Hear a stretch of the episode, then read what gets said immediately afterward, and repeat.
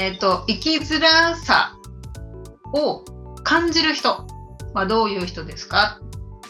と聞かれたら、えっ、とね、人の意見に左右されてしまう人。で、人の意見を気にする人。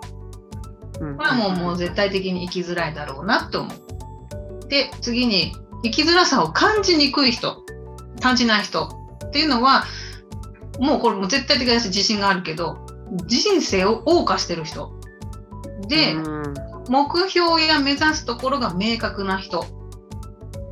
あの、今いる場所が分かんないじゃないよ。こうなりたいっていう目標とか、行き先が明確な人。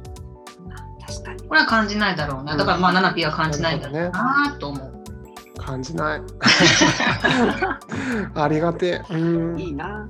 うん、で生きやすくなった人っていうのかな、うんえっと、今まではそうじゃなかったけど生きやすくなった人はどんな人ですか？ってな聞かれたら自分の居場所を見つけた人、うん。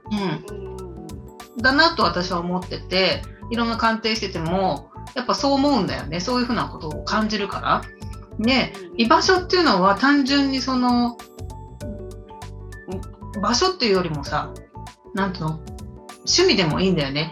勉強することに目覚めましたでもいいしあの誰かの役に立ってるって気づいたとかあ私も役に立ててるんだって気づけたとかまあもちろん家族を得たとか仕事を得たでもいいんだけど私の居場所自分の居場所やるべきことが見つかった人はもう生きやすくなっただろうなと思う。なるほど。なるほどね。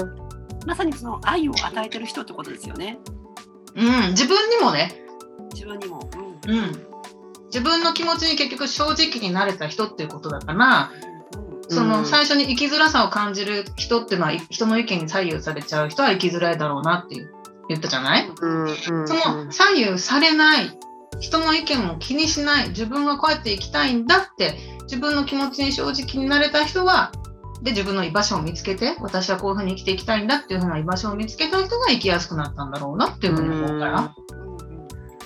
なんか人の意見ってさ時に本当にあって気づかされることもあれば本当になんつうんだろうね価値のない時もほとんど価値がないじゃない？無駄なこともあるよね。うんほとんど無駄よなんかまあそれを参考に自分で選択していくしかないよねうんうんうんって思ってはいるかな。そう聞き入れるってことは大事だけどねちゃんと。ううん。んまあだから気も気にしちゃうってのはダメよねって。ああなるほどね。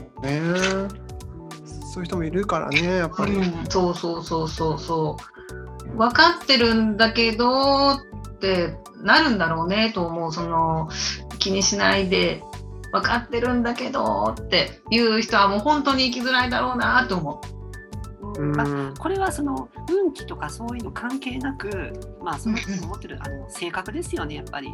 そうそうそうそうそう性格そのそれこそ魂によってはその人一人一人の魂によっては人の意見を気にしてしまう魂って本当にあるのよ。うん鑑定上もあってでそれはねよく使えばいいいのようんうん。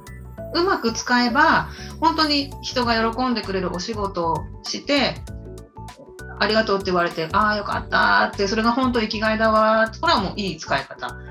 だけど人に喜んでもらう。喜んでもらう。なんで喜んでくれなかったんだろう。なんで喜んでくれなかったんだろう。めっちゃ生きづらいよねって。